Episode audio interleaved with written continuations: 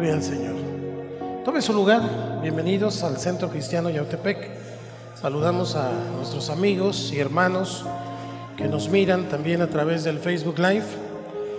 Y bueno, pues hoy queremos continuar con esta serie de enseñanzas que hemos venido hablando con respecto de avanzar la visión. Padre, te pedimos esta mañana que tu gracia nos ilumine, que en tu gracia, Señor, podamos disfrutar de tu palabra y que tu palabra, Señor, que es verdad, nos haga libres, que nuestro pensamiento, nuestro entendimiento sea lleno de ti. Te lo pedimos, Señor, esta mañana, en el nombre de Cristo Jesús. Hoy quiero tomar Mateo capítulo 5, del versículo 1 hasta el 12, donde encontramos las bienaventuranzas y quiero hablar acerca de la cultura del reino de Dios. Así que vaya conmigo, por favor, allí al pasaje que vamos a tener como texto central esta mañana. Solo vamos a leer del 1 al 3 y vamos a ir desarrollando las bienaventuranzas más adelante. Dice, viendo la multitud, subió al monte y sentándose, vinieron a él sus discípulos. ¿Ustedes? Bienaventurados los pobres en espíritu, porque de ellos es el reino de los cielos. Amén. Tenemos que comprender, amados hermanos, que en el reino de Dios se piensa y se actúa de manera muy diferente al mundo muy diferente al, al sistema, ya que como ciudadanos del cielo tenemos otra cultura. Diga conmigo, tenemos otra cultura.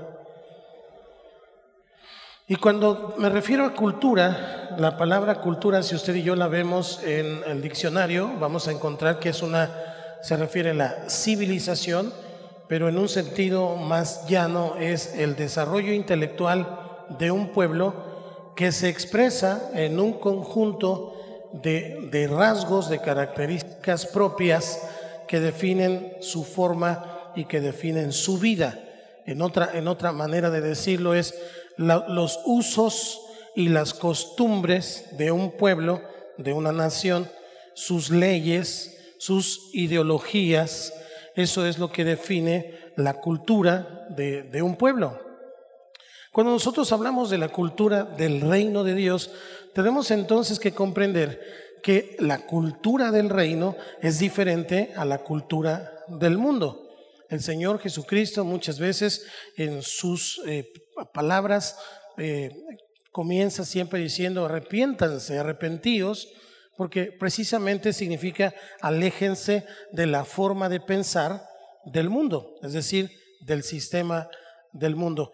Un ejemplo, hoy estoy mencionando entonces estos eh, usos, costumbres, leyes, ideologías y un largo etcétera que tiene que ver con lo que es cultura. Puedo añadir ahí eh, comida, eh, este, maneras de hablar, muchas otras cosas que tienen que ver con la cultura de un pueblo. Pero un ejemplo, un ejemplo es hoy las ideologías, estas ideologías que tratan de cambiar nuestras costumbres, y las de la sociedad a través de imposiciones legales que si bien pudieran ser aprobadas por legisladores ignorantes, por personas que no conocen el bien y el mal o que les da igual, no significa que sean correctas, no significa que estén correctas desde el punto de vista de la cultura de Dios. ¿Ha escuchado el espíritu de Herodes, por ejemplo? El espíritu de Herodes, ¿a qué se refiere? Es el espíritu de aborto, el espíritu de muerte, es el espíritu de matar a los niños.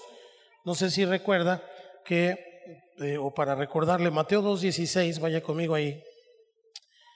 Herodes se entera por los reyes, estos reyes que vienen, eh, estas personas que vienen de Egipto, que vienen de otros lugares, le dicen que iban a ser el rey, que iban a ser el rey y que finalmente iba a ser el que iba a gobernar con justicia. Había profecías con respecto de Jesús. Van con Herodes, Herodes ni enterado estaba, llama a los, a los magos y a los sabios de la corte y entonces le dicen, sí, efectivamente hay profecías con respecto de esto. Les dice a los magos, pues vayan a ver dónde está. Llegan estas personas o estos, eh, pues más que magos, eh, científicos de Oriente, astrólogos que miraban, eh, estudiaban el movimiento de las estrellas, finalmente están en el nacimiento de Jesús. Al final, ellos, por revelación del Espíritu Santo, dice Lucas, que eh, no volvieron con Herodes porque adivinaron o entendieron, Dios les reveló más bien que Herodes quería matar a Jesús. Como ellos no regresan, entonces Herodes mata o manda matar a todos los niños de recién nacidos hasta dos años. Vaya conmigo ahí la escritura, dice, versículo 16, ¿lo tiene ahí? Una, dos, tres. Herodes entonces, cuando se vio burlado por los magos, se enojó mucho y mandó matar a todos los niños menores de dos años que había en Belén y en todos sus alrededores conforme el tiempo que había inquirido de los magos.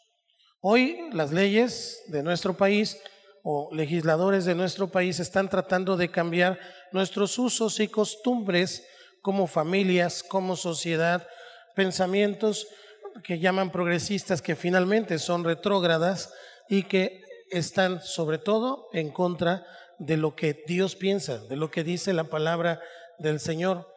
Este espíritu de Herodes entonces está fluyendo, corriendo por nuestra nación, pero no es una cuestión aislada de nuestro país, es una cuestión mundial. Hoy la sociedad eh, eh, está en, un parada en un precipicio y es tiempo también de que entendamos que los hijos de Dios tenemos una cultura distinta, diferente, porque nuestra cultura está marcada y es nuestra norma de fe y conducta la palabra del Señor. La sociedad siempre depende de la siguiente generación y la iglesia siempre está a una generación de desaparecer. Satanás quiere destruir, quiere, eh, odia al ser humano, odia a los seres humanos, pero sobre todo odia a los hijos de Dios y quiere perder a la humanidad. Así que él quiso detener los planes de Dios, eh, mató generaciones enteras al matar a estos niños a través de Herodes, usó a Herodes, pero hoy, hoy usa organizaciones como Parenthood y la misma oficina de las Naciones Unidas para avanzar en agendas de muerte, obviamente financiando países, financiando empresas por hombres muy ricos en el mundo con pensamientos de nuevo orden mundial y que tienen ideologías supuestamente, como decía, progresistas, pero que al final son retrógradas. Así que mucho ojo, fíjate por quién votas. Dile al que está a tu lado, mucho ojo. No podemos apoyar ni partidos ni personas que están en contra de lo que dice la palabra del Señor.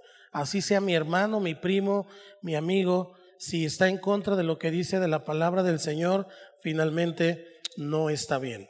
Hoy, más que nunca, tenemos que estar firmes en el llamado de Dios a nuestras vidas. ¿Cuántos son hijos de Dios? Y si somos hijos de Dios, entonces tenemos que avanzar la visión del reino de Dios.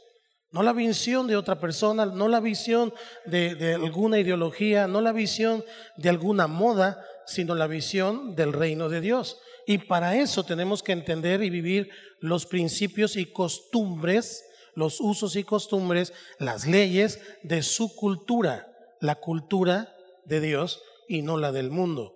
Primera de Juan capítulo 2, versículo 15, es muy claro lo que dice la escritura. Dice, no améis al mundo ni las cosas que están en el mundo. Si alguno ama al mundo, el amor del Padre, el amor del Padre no está en él. Tenemos que ser conscientes hoy más que nunca de lo que dice la palabra. podemos amar al mundo porque si amamos al mundo, entonces estamos haciendo a un lado al Señor. Y cuando se refiere al mundo, se refiere al sistema. Se refiere a la forma de hacer las cosas y a estas ideas que van en contra del Señor.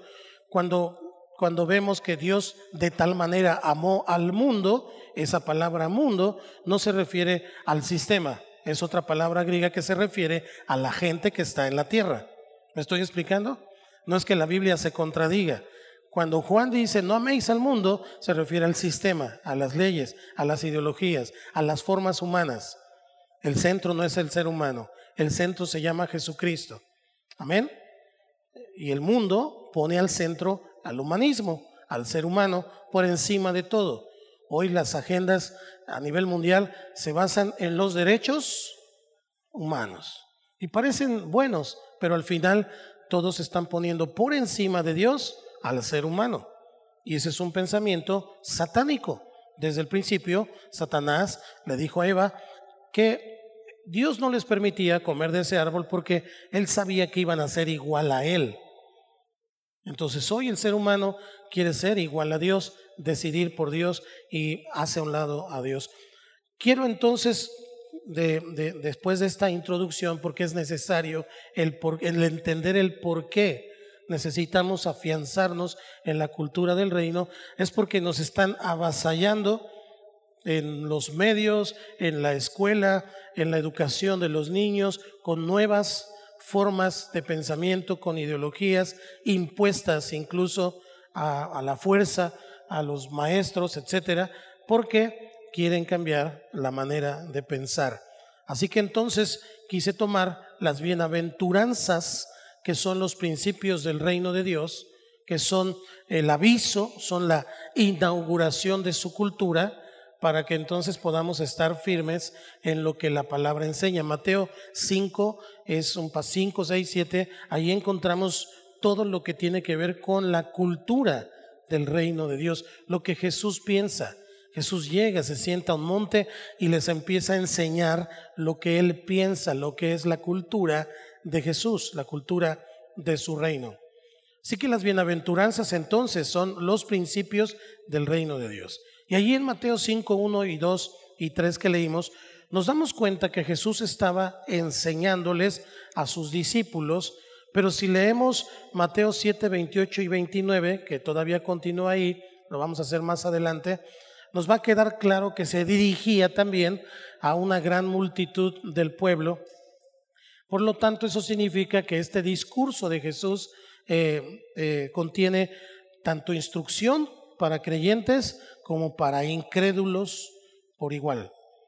Así que Jesús nos dice en Mateo 4:17, desde entonces comenzó Jesús a predicar y a decir, ¿me ayuda? Arrepentíos porque el reino de los cielos se ha acercado. Arrepentíos, ya lo enseñamos muchas veces, no es sentirnos tristes por lo que hicimos, porque cualquiera le da cruda moral, Arrepentimiento no es cruda moral, arrepentimiento es dejar de hacer lo que estábamos haciendo. Entonces, lo que Jesús está diciendo es, cambien su pensamiento, cambien su forma de vida, porque el reino de los cielos se ha acercado. ¿Cuál es ese reino de los cielos? Daniel capítulo 2, versículo 44, había profetizado acerca de ese reino que habría de venir.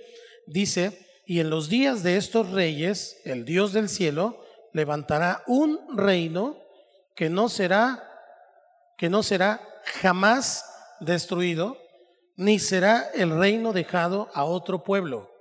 Desmenuzará y consumirá a todos estos reinos, pero él permanecerá para siempre. El reino de Dios permanecerá para siempre. Y cada creyente, cada hijo de Dios, tenemos la responsabilidad de ser ejemplo para otros en lo que hacemos, debido a que Dios nos ha llamado, Dios nos ha llamado a, a cada uno y ese llamamiento es independiente. Dios nos llamó en lo particular, tu relación con Dios es particular. ¿Cuántos dicen amén? No es ni el Padre por el Hijo, ni el Hijo por el Padre. Cada uno tiene que dar cuentas a Dios y cada uno tiene que relacionarse con Dios pero independientemente de tener un ministerio, Independientemente de ser un líder en la iglesia o que desarrolle cierto ministerio en la iglesia, el llamamiento de Dios a todos sus hijos es para ser líderes en la sociedad. ¿Estamos aquí? Dios nos llama a todos sus hijos a ser líderes en la sociedad. No importa si no eres líder en la iglesia, tú eres un líder en la sociedad. Tu opinión cuenta, tus palabras pesan, tus pensamientos tienen un sentido de vida. ¿Por qué? Porque el rey está en tu vida y porque tú eres un ciudadano del reino de Dios. Por lo tanto, usted y yo somos embajadores del reino. Y entonces nuestras palabras tienen, no, no son palabras huecas, nuestras palabras no son promesas de campaña, nuestras palabras son palabras que tienen un peso y un respaldo del que todo lo puede. Cuando usted y yo abrimos nuestra boca, tenemos que saber que su lengua tiene poder. ¿Cuántos saben eso? Así que procure decir más cosas positivas que negativas, porque conforme a tu fe también será hecho. Entonces, el llamamiento de parte del Señor es para ser un líder. ¿Y qué es un líder? Un líder es uno que guía, un líder es uno que lleva un paso adelante, un líder es uno que impacta el lugar donde está o el grupo en el que está, un líder es uno que dirige. A eso nos llamó el Señor. Dile al que está a tu lado, tú eres un líder en la sociedad. Entonces quiero dejar muy asentado este pensamiento. No todos, no todos seremos líderes en la iglesia, porque se requiere tener un ministerio para eso específicamente. No todos seremos líderes en la iglesia, aunque el que quiera puede serlo. No le saquen. Aunque el que quiera puede serlo, pero todos, todos hemos sido llamados a ser líderes en la sociedad. Todos nosotros somos un reino de sacerdotes. Quiere decir que tú ejerces un sacerdocio en, en la educación. Rosendo. Tú ejerces un sacerdocio en, en, en, tu taller mecánico, Pastor Octavio. Tú ejerces un sacerdocio en la, en la cocina, amada hermana, pero también con las demás mujeres de la familia, con las demás mujeres de tu entorno, tus nueras, tus, todas las demás mujeres. Todos nosotros ejercemos un sacerdocio en donde Dios nos ha puesto. Así que hay sacerdotes que están en las finanzas, hay sacerdotes que están en la educación, hay sacerdotes que están en los deportes, hay sacerdotes, ¿me estoy explicando? Porque ser sacerdote no tiene que ver con usar una, una ¿cómo se llama? Sotana, ni usar corbata o saco, ser un sacerdote es porque estás investido del poder de lo alto. Cristo te llamó, Cristo te limpió, Cristo te ungió, tu boca tiene poder, tú lo representas a Él. Tú eres un embajador del reino. Y tal como en la Cámara de Diputados, por ejemplo, hay ideas contrarias y entonces debaten precisamente por esas ideas, nosotros tenemos las ideas del reino. Y no podemos quedarnos callados cuando conocemos la verdad porque solo la verdad hace libres a las personas.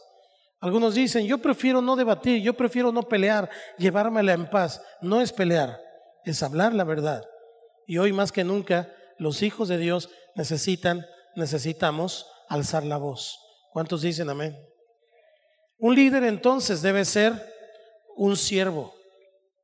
Un líder de Dios debe ser un siervo de Dios que ayuda y que está en el entendimiento de que el reino de Dios tiene que ser establecido. Por eso el Señor Jesús nos enseñó a orar en Mateo 6:10, venga tu reino. Él dijo que oráramos, venga tu reino. ¿Qué es que venga su reino?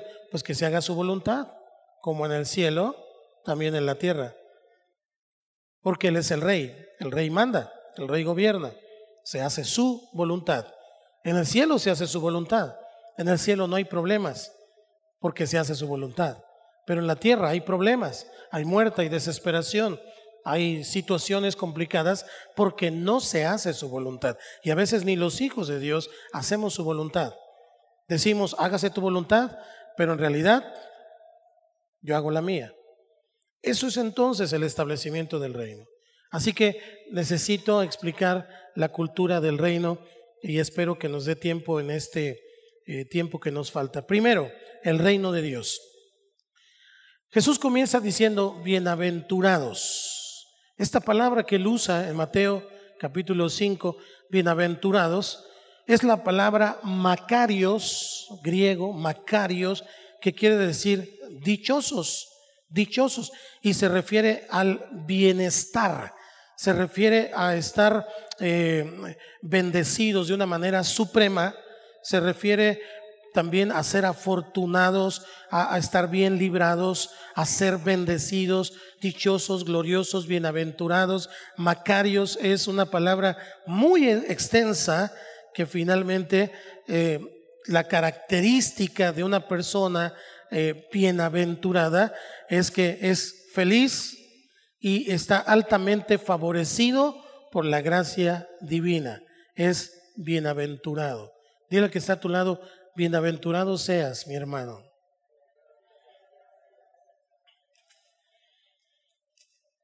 Quiero decirle que esta bienaventuranza es algo exclusivo.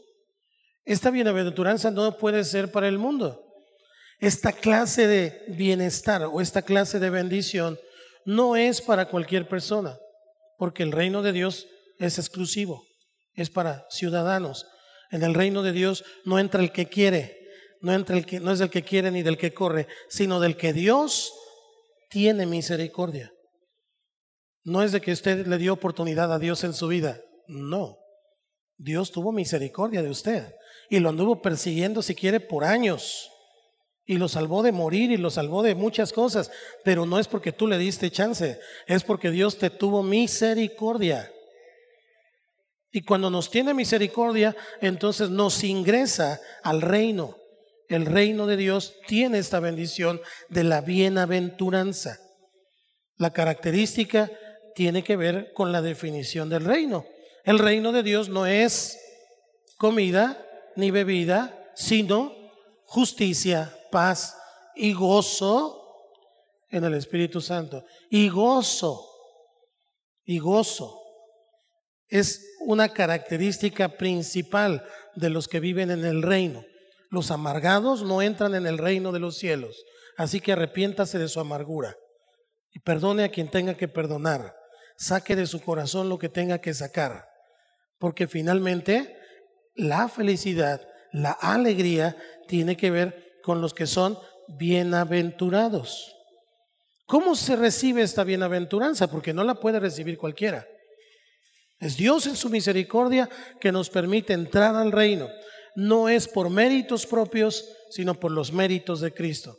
No es porque el Señor vio algo especial en ti y te crees la última coca del desierto o el mejor en lo que haces. No, es porque Dios tuvo misericordia de ti. Y vamos directo al infierno, pero Dios tuvo misericordia. Y es ahí entonces cuando una persona entiende que si Dios nos ha dado tan tremenda oportunidad, entonces yo tengo que ser la persona más humilde y entender que estoy aquí por su gracia y misericordia, no porque lo merezca. No porque yo tenga un lugar, no porque Dios me haya dado un, gafete, no porque Dios me haya dado un llamamiento, entonces yo soy mejor que los demás, o, o soy más santo que los demás, o soy más bueno que los demás. En realidad, bueno solo es Dios. Y si somos honestos, ninguno aquí merecemos tener nada de parte del Señor. Por eso, el entendimiento y la predicación del Evangelio del Reino nos da esa, eh, eh, eh, ese poner los pies sobre la tierra. Porque de repente ya nos andamos volando y andamos pensando que todo lo merecemos y hasta enojados andamos con Dios porque no nos ha contestado, porque no nos ha respondido. ¿Tú quién eres? ¿Yo quién soy para pelear, para contender con Dios, para decirle al Señor, ¿por qué no me has dado esto y no me has dado lo otro? ¿Quién soy yo? En realidad es por su gracia. En realidad usted está vivo esta mañana porque Dios quiso. Y eso es un milagro. Respirar es un milagro. Hay muchas personas que se fueron de este plano que se fueron a la presencia del Señor, algunos, otros lamentablemente no, por rechazar a Jesús, por dejar de respirar, por las complicaciones de esta pandemia tan terrible. Tenemos entonces que, que ser hombres y mujeres, jóvenes, señoritas, pensantes del reino, personas que no se dejan llevar por las corrientes del mundo, que no se dejan llevar por lo que dicen los medios de comunicación, que no se dejan llevar por lo que dicen los políticos, que no se dejan llevar por lo que dicen las personas, sino por lo que Dios dice en su palabra. Y todo lo que los demás dicen, incluso lo que yo le estoy diciendo hoy, usted debe mirar la palabra y entonces verificar que eso sea verdad, que eso tenga, tenga que ver con lo que Jesús dijo. Macario entonces es un bendecido que se caracteriza por la felicidad. Así que por favor écheme una sonrisa porque si no, no voy a pensar que usted es un Macario. Dile a Macaria, dile a Macario que te sonría aunque sea con los ojos. Usted es altamente favorecido, altamente favorecido por la gracia divina, porque es una característica de los que reciben el reino de Dios.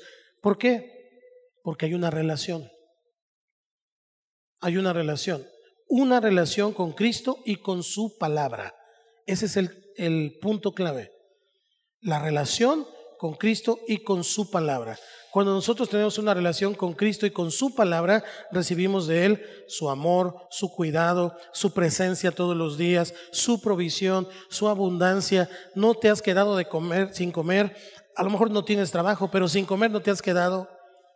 Y a lo mejor ya pasó un año y medio y no te has quedado sin comer. ¿Cuántos dicen amén? ¿Por qué? Porque eres altamente favorecido. Hay otros que no están en el reino, que no caminan en el reino por ignorancia o por dureza en su corazón o porque no ha sido a predicarles simplemente, pero que viven debajo de un puente, que viven debajo de, de, la calle, porque no están altamente favorecidos. ¿Cuál sería la diferencia entre una persona como ellos y como tú o como yo? Cuando pensamos de repente muy claramente, nos damos cuenta que no es tanta la diferencia. A lo mejor tú estudiaste, pero no hay eh, trabajo en el área en que estudiaste. No hay un campo de trabajo en el área que estudiaste.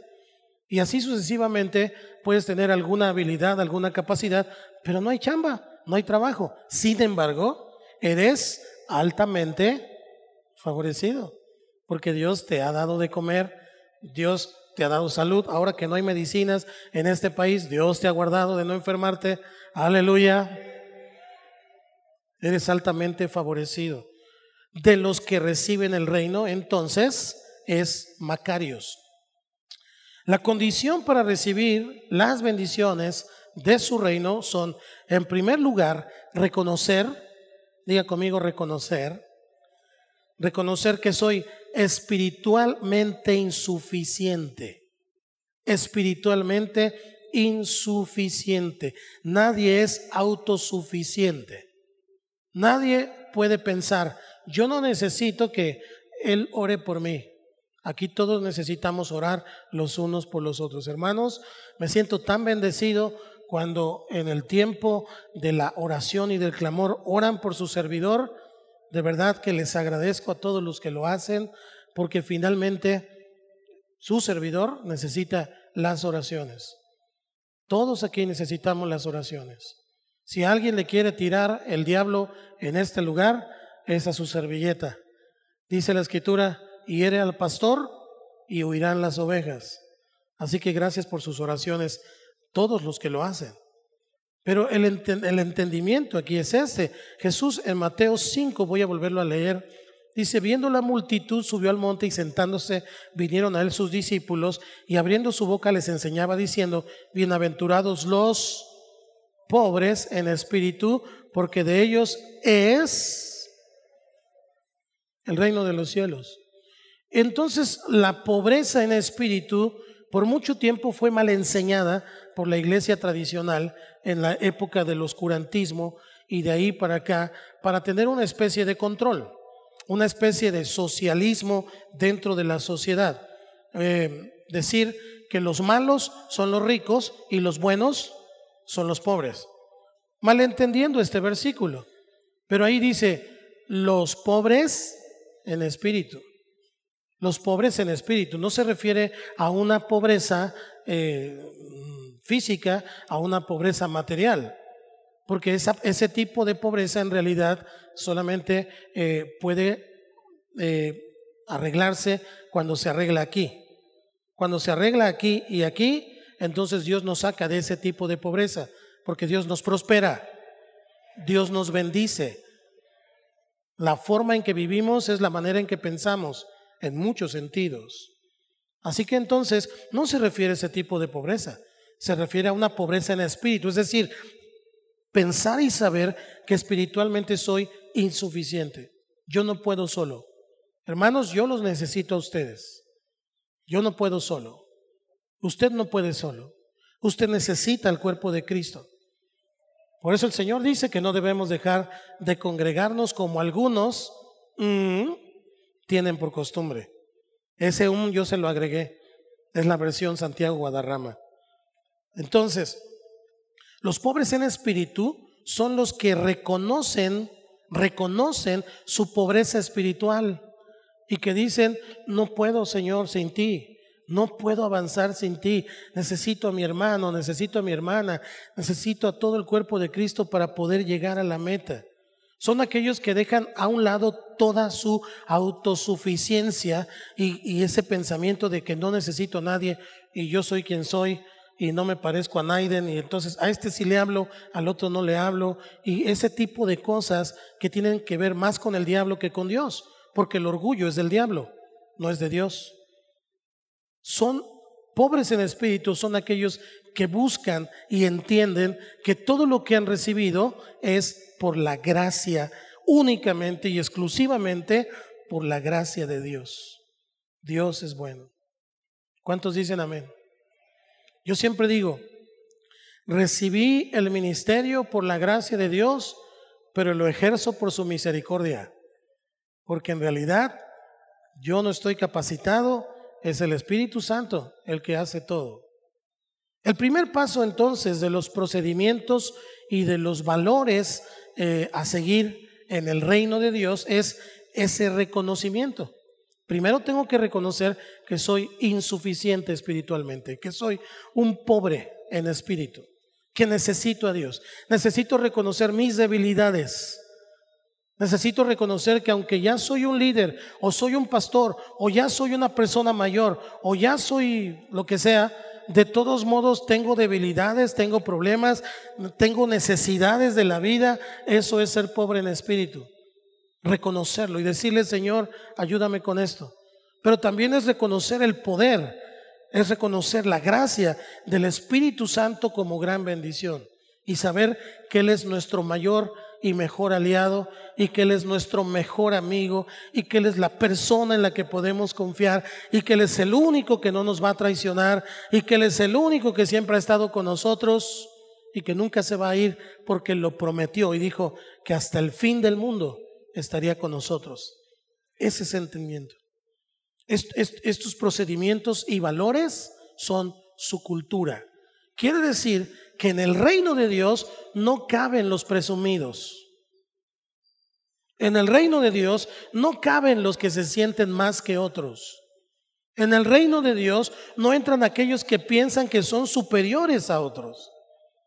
La cultura del reino de Dios su expresión, su estilo de vida tiene que ver primero, primero, primero con humildad. Y la humildad obviamente no es tirarse al piso para que lo recojan y no es ponerse de tapete con los demás, porque algunos malinterpretan la humildad. Humildad es reconocer que necesito a Dios. Humildad es reconocer que el Señor es el único que puede cambiar mi vida. Humildad es decirle, Señor, te necesito en todo lo que hago. Y eso es entonces el paso número uno para poder recibir las bienaventuranzas. Bienaventurados los pobres en espíritu, porque de ellos es, ¿qué es? el reino. Entonces dile que está a tu lado, bájale dos rayitas y échale humildad, compadre.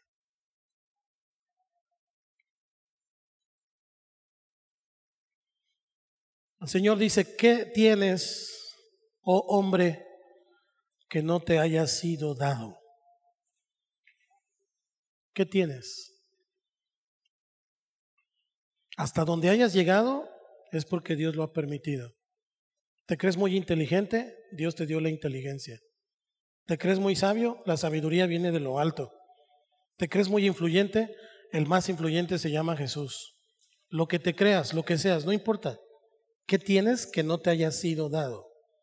Desde esa cultura, voy entonces a, a, a llamarlo de esta manera, desde ese pensamiento, desde esa forma de pensar, es que entonces usted y yo podemos acceder a todo lo que Dios nos quiere dar. Conforme se nos hincha el ego, se nos infla el ego o el orgullo, más nos alejamos de las bendiciones del Señor. Y más propensos somos a que Dios nos pruebe, a que Dios permita que pase algo, que haya situaciones, porque entonces estamos diciendo, yo soy autosuficiente, Dios, no te necesito, no necesito ir el domingo a la iglesia. O sea, tú y yo aquí tenemos una relación ping-pong, así de cuartos, tú y yo nos llevamos bien.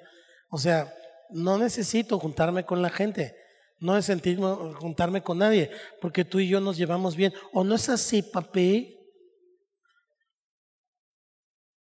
Y entonces pensamos que somos autosuficientes y que no requerimos congregarnos, que no requerimos hacer lo que Dios dice en su palabra, porque la ley del reino tiene muchas directrices que debemos seguir como ciudadanos del reino.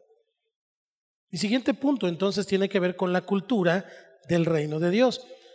Cuando Jesús comienza a predicar el Evangelio del reino de Dios, tenemos que ubicar el contexto y él comienza a predicar en esa cultura existente en el tiempo de Jesús, el, Evangelio del reino de Dios, en medio del pueblo judío.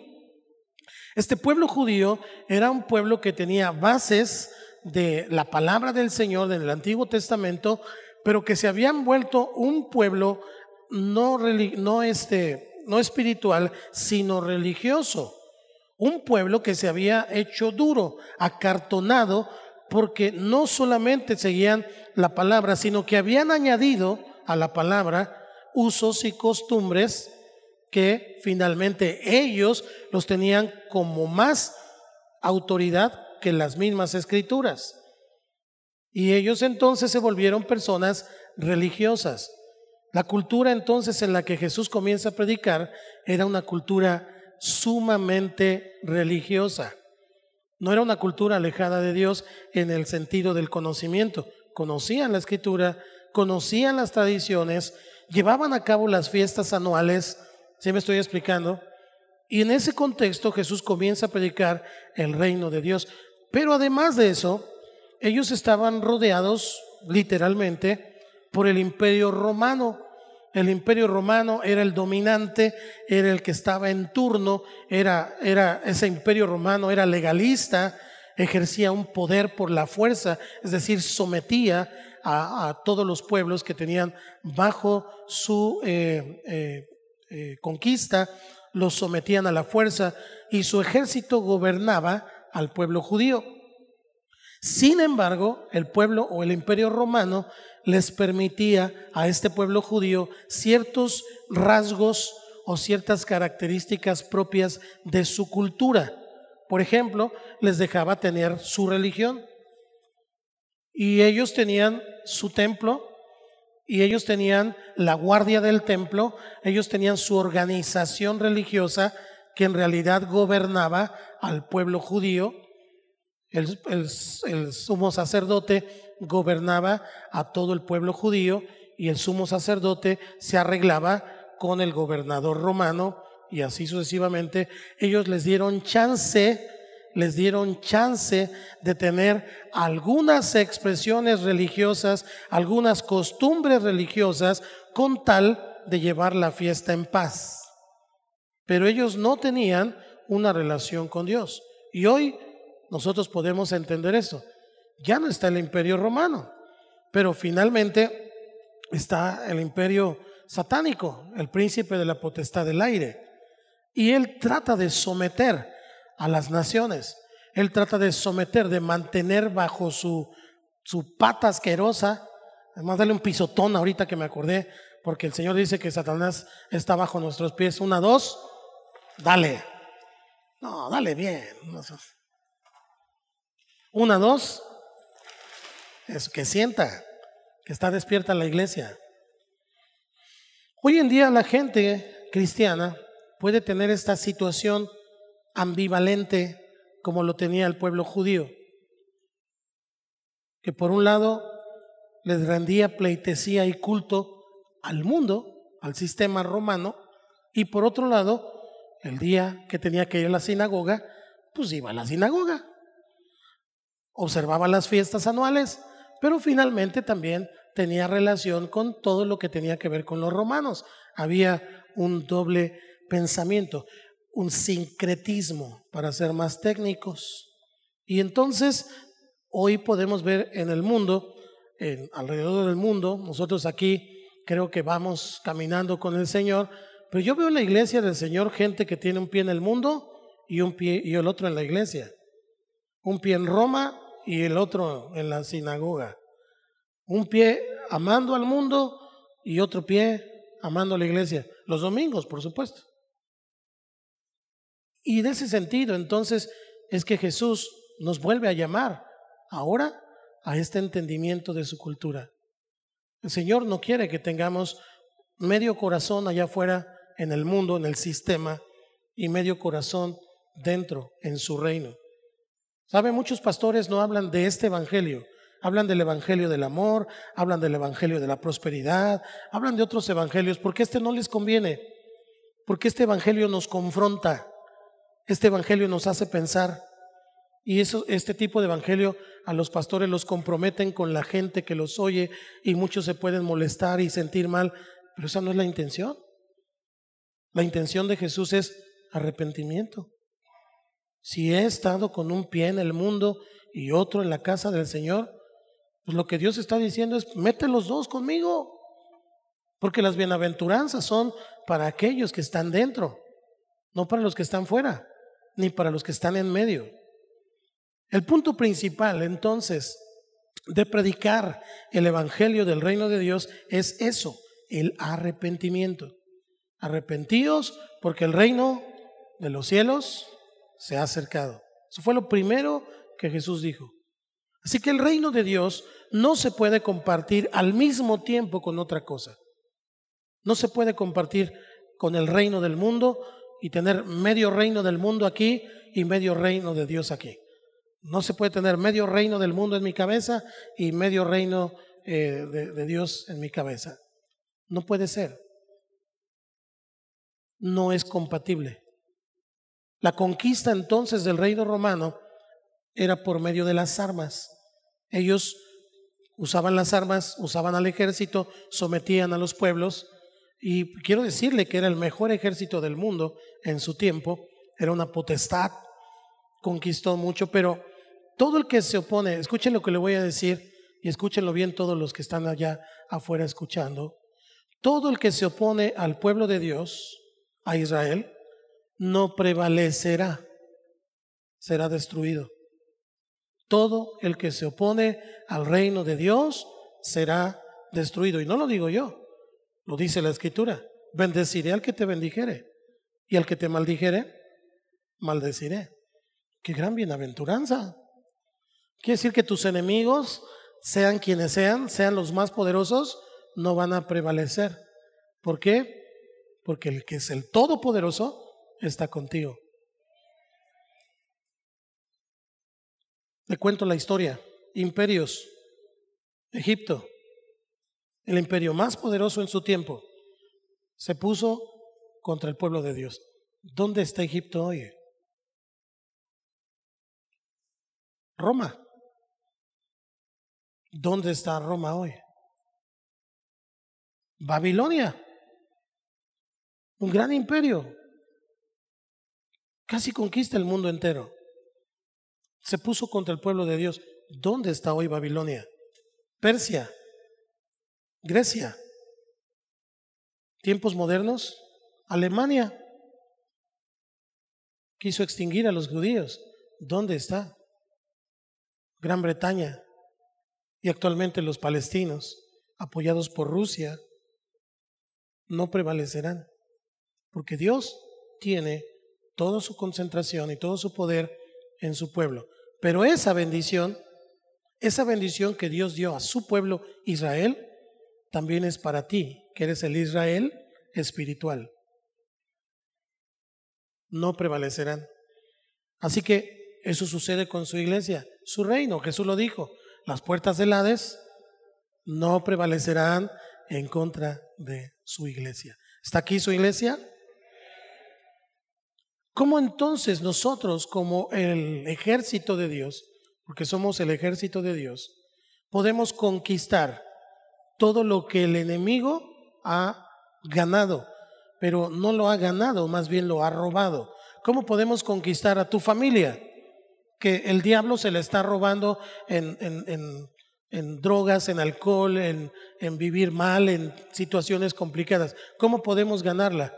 ¿Cómo podemos alcanzar a aquellos que están alejados de Dios? ¿Cómo podemos alcanzar a aquellos que dicen que creen en Dios pero no siguen a Dios? ¿Y cómo podemos establecer el reino de Dios? Si Roma y todos estos imperios lo hacían con armas, también nosotros. Solo que las armas de nuestra milicia son espirituales. El problema es que no las ejercemos. No se establece el reino en mi vida porque no oro más, porque no me congrego, porque no adoro, porque no entiendo finalmente que es a través de estas armas espirituales que podemos conquistar los medios de gracia, la oración, la alabanza, la adoración, la palabra, congregarnos, todo lo que son los usos y costumbres de la cultura del reino de Dios. ¿Sí me estoy explicando? Si nosotros practicamos esos usos y costumbres de la cultura del reino de Dios, entonces Dios establecerá su reino primero en mí, porque no podemos dar lo que no tenemos, y después en los demás. ¿Sabes que si tú tienes un pensamiento como este, yo ya soy salvo, yo ya no necesito otra cosa, ni hablarle a aquel ni al otro. Ahí si quiere, ahí si, si se arrepiente bien y si no, eh, pues allá él. ¿Sabe qué, qué me dice a mí eso? A mí me dice que el reino de Dios no se ha establecido en su vida. Porque el reino de Dios sigue teniendo misericordia por los perdidos. Una persona que tiene un corazón de reino, una visión de reino, sigue pensando en los perdidos le siguen doliendo las personas que no han caminado con Dios.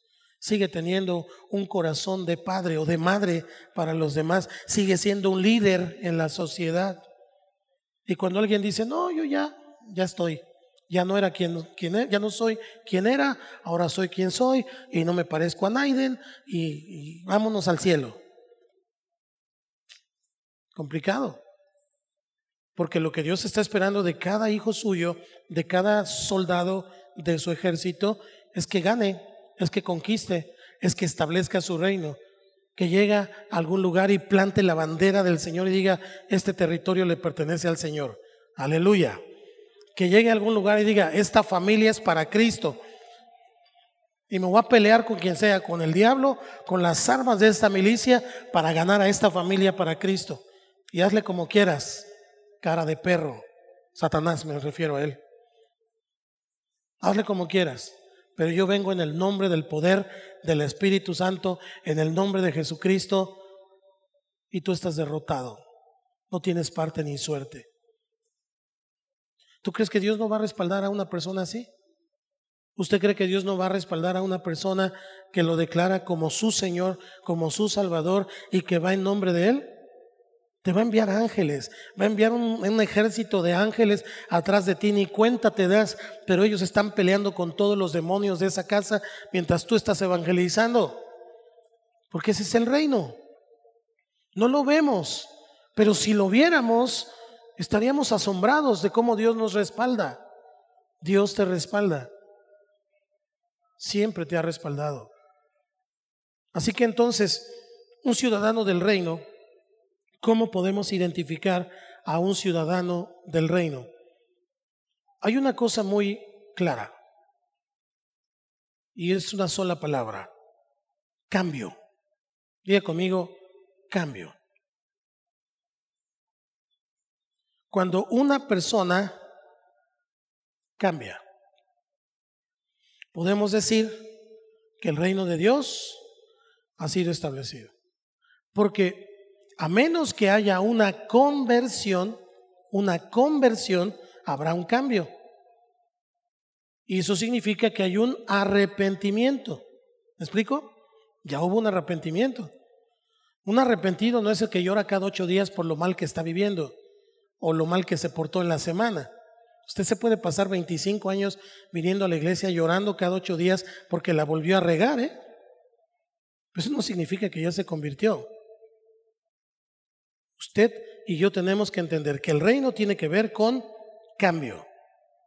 Y para hacer cambios se necesita valentía, se necesita fuerza. Y esa fuerza no es la tuya, es la del Espíritu Santo. Para que haya cambios se requiere entendimiento de lo que Dios quiere que yo haga. Porque, escuche lo que voy a decir, podemos estar convencidos pero no estar verdaderamente convertidos. Podemos estar convencidos, pero no verdaderamente convertidos. ¿Qué quiero decir con convertidos? Cambiados. Usted no puede decir, es que ese ha sido mi temperamento toda la vida. Así soy yo. Pues sí, así es usted, pero Cristo no es así. Y si usted es de Cristo ya no debe ser como era.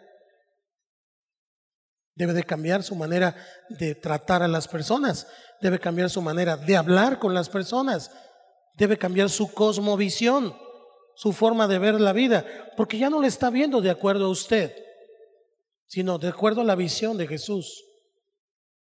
Así que no me diga que ya hubo algo. En realidad, Jesús dijo, por sus frutos los conoceréis. Yo puedo decir soy cristiano, pero si no hay cambios, pues yo puedo decir misa, pero si no hay cambios, hola. Jeremías capítulo 17, versículo 9 al 10, nos da el fundamento para esto que le estoy diciendo. Engañoso es el corazón más que todas las cosas y perverso. ¿Quién lo conocerá? Yo, Jehová, que escudriño la mente, que pruebo el corazón para dar a cada uno según su camino, según el fruto de sus obras. En la iglesia de nuestros días, y no hablo de el CC Yautepec, hablo de la iglesia del Señor, hay muchos convencidos y hay pocos convertidos. El deseo de Dios es que todos nosotros vivamos no con la cultura del mundo, no con la corriente del mundo, sino en la cultura del reino de Dios. Ese es su deseo. Dios no está esperando que nos adaptemos al mundo. Él dice, no os conforméis al mundo. Él está esperando que el mundo se adapte a la iglesia. Romanos capítulo 5, 19 porque así como por la desobediencia de un hombre los muchos fueron constituidos pecadores, así también por la obediencia de uno los muchos serán constituidos justos. Es a través de Cristo que es este switcheo. Antes éramos pecadores, pero ahora caminamos con Cristo, seguimos sus usos y costumbres, observamos sus leyes y su cultura y ahora ya nosotros no somos perdidos, ahora somos justificados por la gracia y misericordia de Jesucristo. Filipenses 3, 20 y 21. ¿Me ayuda a leerlo, por favor? Una, dos, tres. Mas nuestra ciudadanía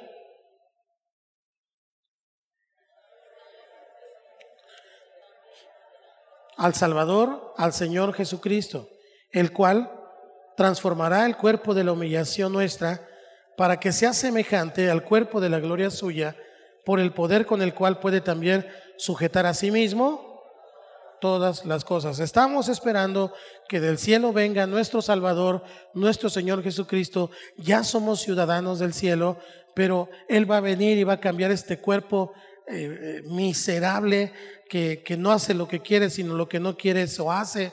Pero Él va a, vamos a, nos va a dar un cuerpo glorioso, nuevo, y nos va a dar el, el poder para poder vivir una vida eterna con Él de una manera agradecida, porque Él puede dominar todas las cosas, Él puede hacer todo lo que quiera, porque Él es Dios. Lo que Dios está esperando no es que cambies tu cuerpo, es que cambies tu mente. Y cuando cambia tu mente, entonces todo lo demás comienza a cambiar. Se va la ansiedad, se va el dolor, se va la tristeza, se va la angustia, el deseo de Dios es que nos apartemos de la cultura del mundo, que nos apartemos de todo lo que el mundo enseña y entonces adoptemos la cultura del cambio verdadero. El cambio verdadero que solamente existe en su palabra y en, y en su reino. Este cambio, este cambio puede ser una frase muy recurrente en campañas políticas, pero finalmente lo que no nos aclaran es que solo cambia el bateador en turno, pero sigue siendo lo mismo. Pero en realidad los cambios que hay siempre, que son para siempre y que son eternos, son del reino de Dios. Ese cambio verdadero es solamente por medio de lo que dice la palabra. Incluso usted puede ver eh, coaches, psicólogos y puede ver lo que quiera. Le va a ayudar en algo, yo creo que le va a ayudar, pero en realidad el cambio, el cambio verdadero está en su palabra. Es la cultura del reino. Es la cultura del reino de Dios, la cultura del Espíritu Santo. Es ahí donde el Señor trae cambios a nuestra vida. Así que si usted quiere que el reino de Dios se establezca en su vida, en su familia, en sus finanzas y en todos sus asuntos, lo que tenemos que hacer es tener una relación con Cristo y con su palabra y observar estos usos y costumbres del reino de Dios. Para lo único que necesitamos esforzarnos es para hacer lo que Dios dice que hagamos. Al principio te esfuerzas, después se convierte en un deleite. ¿Cuántos saben lo que estoy hablando? Al principio te costaba trabajo orar, pero te esforzaste.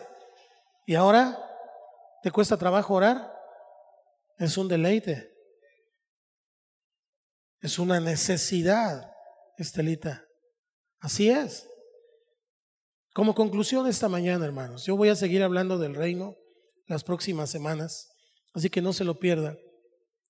Pero como conclusión esta mañana, ¿cuál será nuestro beneficio? ¿Cuál es nuestro beneficio de poder estar bajo la cobertura y bajo la unción del Espíritu Santo, pero en el reino? No solamente ser una persona convencida, sino una persona convertida, el primer beneficio es bienestar. Bienestar. Tú eres un bienaventurado. Eres un Macarios. Ese es tu bienestar. Dios no te promete riquezas, millones, casas, terrenos. Ni siquiera te promete pavimentarte tu calle Dios te promete su reino. Y en su reino las calles son de oro. Tú no necesitas de nada ni de nadie promesas huecas.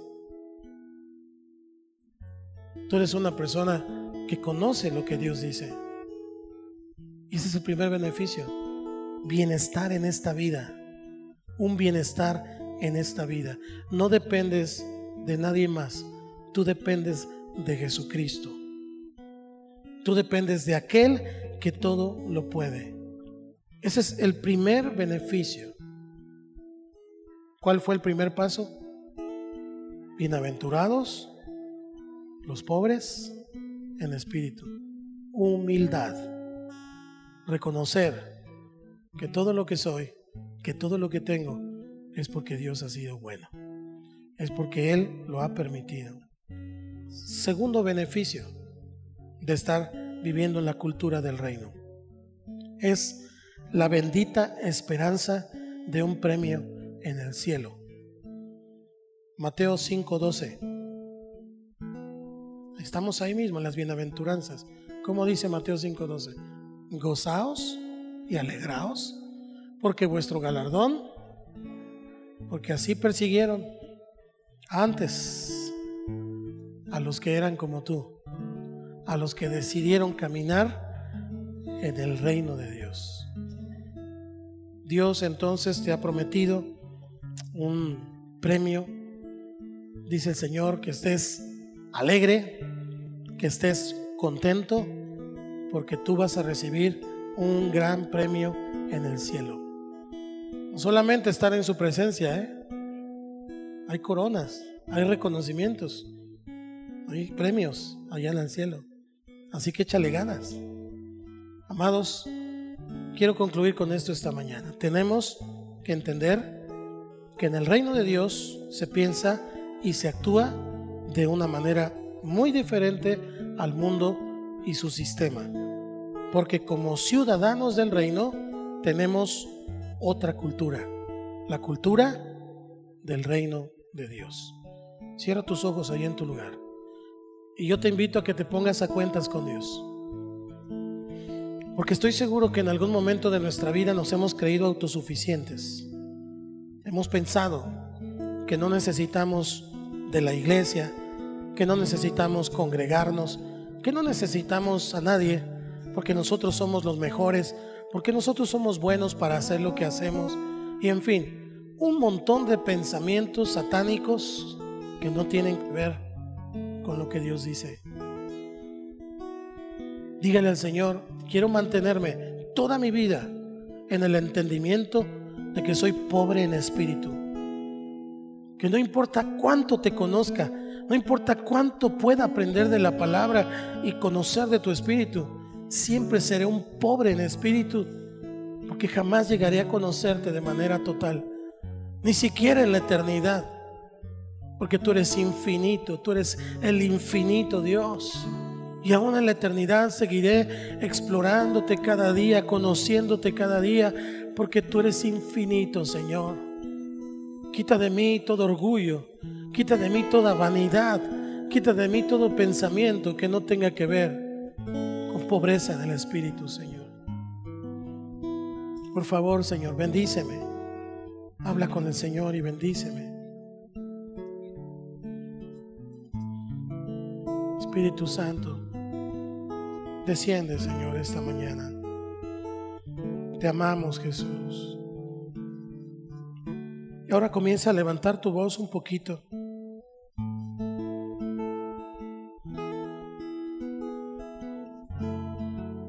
Levanta tu voz un poco y dile al Señor, aquí estoy.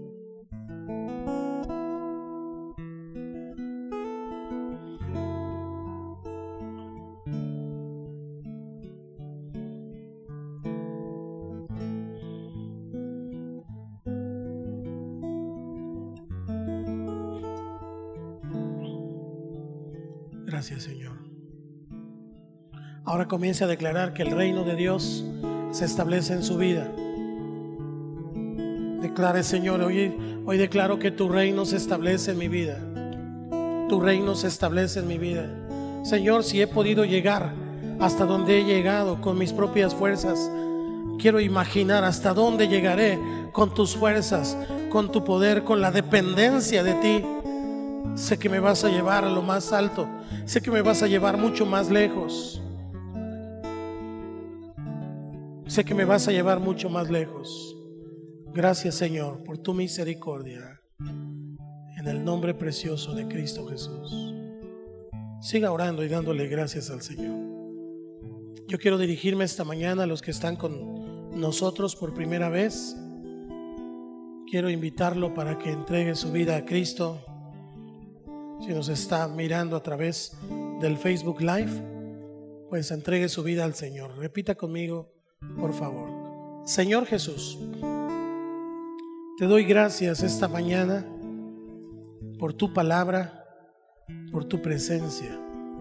Hoy reconozco que soy pecador, pero me arrepiento de mis pecados. Señor, yo te abro mi corazón y te recibo como mi Señor y Salvador. Entra en mi vida y hazme una nueva criatura. Te lo pido, Padre, en el nombre de Cristo Jesús. Amén.